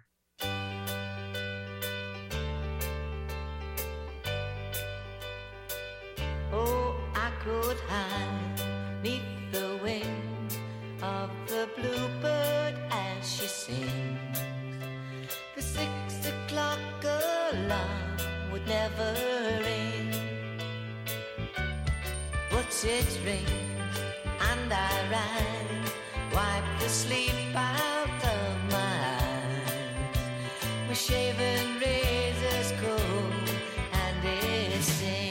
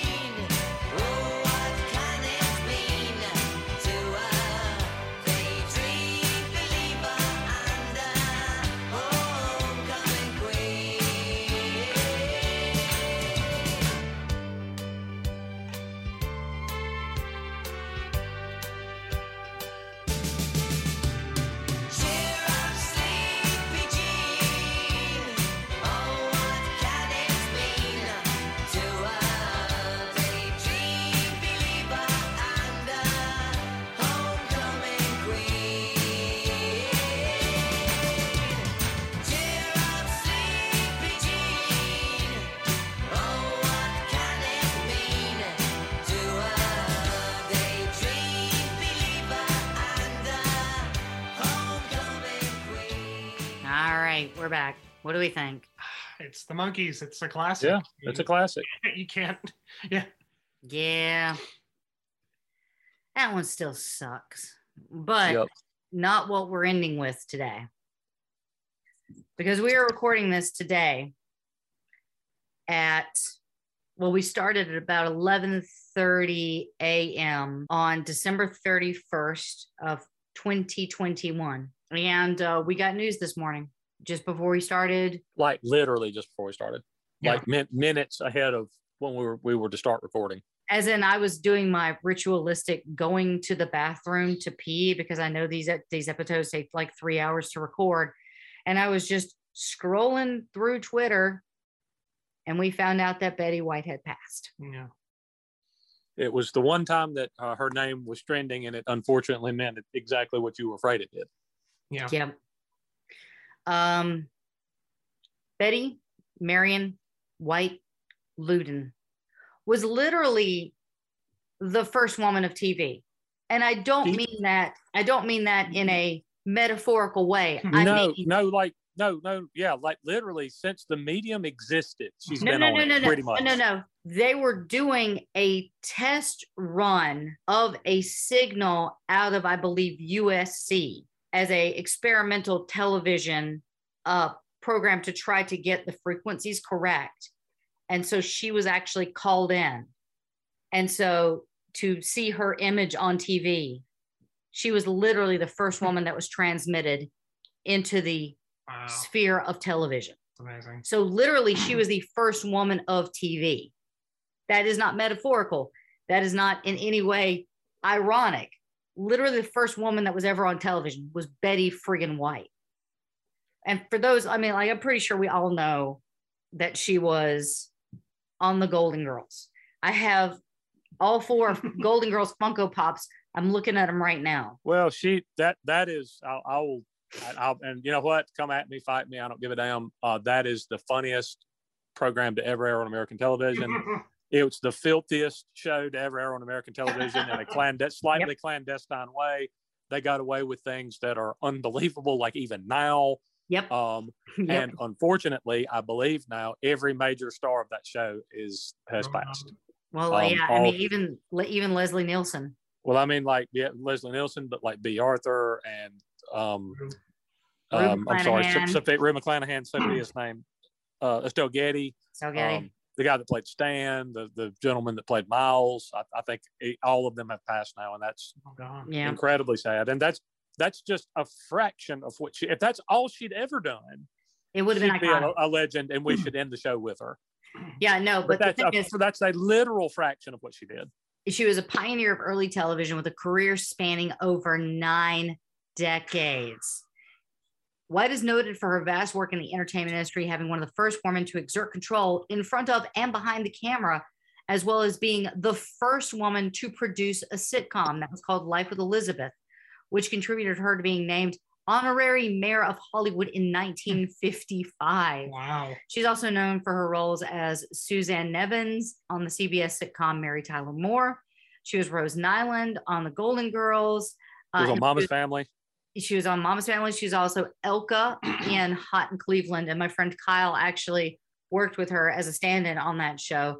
And so she had 3 pictures of her today. And just hosted Saturday Night Live a couple of years ago. Oh, yeah. Yeah, but she was also doing the Snickers commercial. Yep.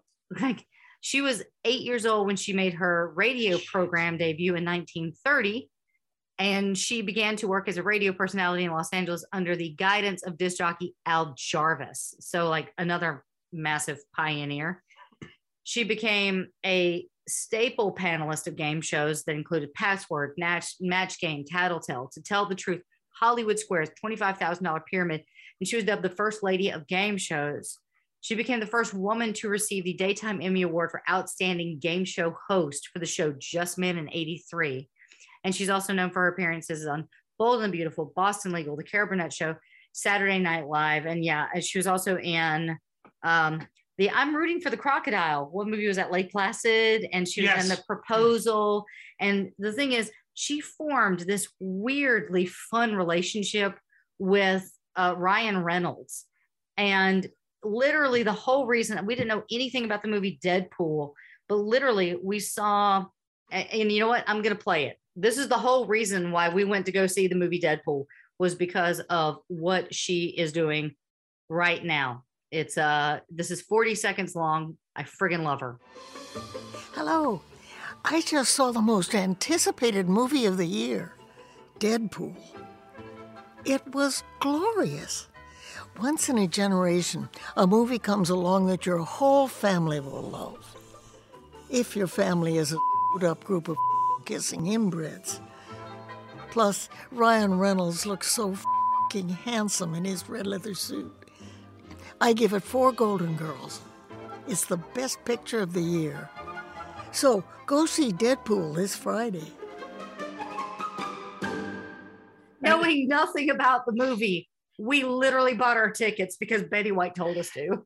And I just want to point out that at the time, Deadpool was the highest grossing R-rated release ever, correct? Ever. So, I don't think we were alone. I don't think we were alone. So, you know, we felt like, because Betty White has been a member of our family for so long. She's been in our life for so long. We're actually going to end Rock and Roll Heavens 2021 in memoriam by remembering Betty White, someone who has always found ways to be subversive, be sassy, break out of the mold, do the unexpected. You know, she was a spirit that could not be stopped. She loved animals. She was absolute perfection. So yeah, you know what, Betty White, heaven gained an angel, and you get to rock on. And that's going to be it. That's our list for the year, guys. I'm not going to give out our socials because 1, they'll be in the show notes, but 2, we really want to focus on the lives of these people, not just the deaths of these people. These are some of the most innovative, entertaining, wonderful individuals that we were blessed with their talents for whatever their time on earth was. We had people that died at age 23, and we had people that died of age 99. We've had, you know, engineers who pioneered ways for us to listen to this music. We had producers, we had editors, we had session musicians. We had people that rocked our speakers out from the times that we were kids to just a couple days ago. So that's kind of all I have to say about that. Travis, do you have anything you'd like to say to our audience? I hope you had a wonderful year. I hope 2022 is better than 2021. And as always, bye-bye. Okay. Mr. Hickey. What a year. Thank you to all the artists we've mentioned, and you will be remembered. I encourage all of our listeners to check out their material if you haven't done so already. And we look forward to seeing all of you in a better, brighter 2022. Yes, we will be back with part 6 of Michael Jackson next week at our regularly scheduled time. With my work schedule now, guys, I'm going to try to get the episode out on Wednesday if possible. If not, it will come out on Thursday. So it's going to be either one of those days. But fret not, guys, I will get it out. But, you know, I think I share the sentiment with all you guys that we here at Rock and Roll Heaven hope you guys have a safe and happy and blessed new year filled with the best kind of music, a minimal amount of sorrow, and that you guys just keep rocking on. We love you all. And thank you so much for making 2021 one of the best years for this podcast. We could not do it without you. And we love you all, guys. Have a good one. And to finish our episode, I'm actually going to close with something that I think we all can sing along to. And that is going to be the theme from the Golden Girls. Bye.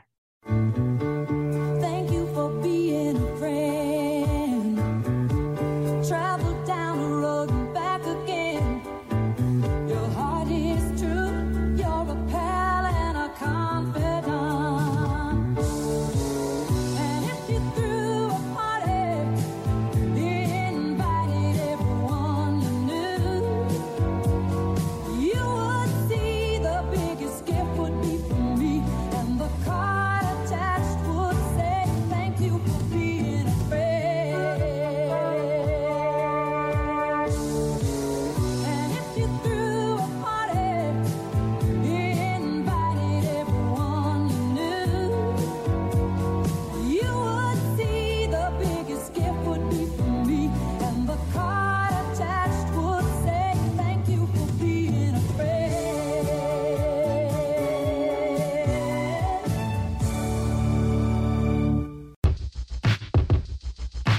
The Venture X card from Capital One gives you premium travel benefits, perfect for seeing Taylor Swift: The Eras Tour. Presented by Capital One. Ooh, I do love her. Earn 5 times miles on flights and 10 times miles on hotels through Capital One Travel. Enjoy your stay in Suite 13. Whoa, 13? That's Taylor's lucky number. The Venture X card from Capital One. What's in your wallet? Terms apply. See CapitalOne.com for details.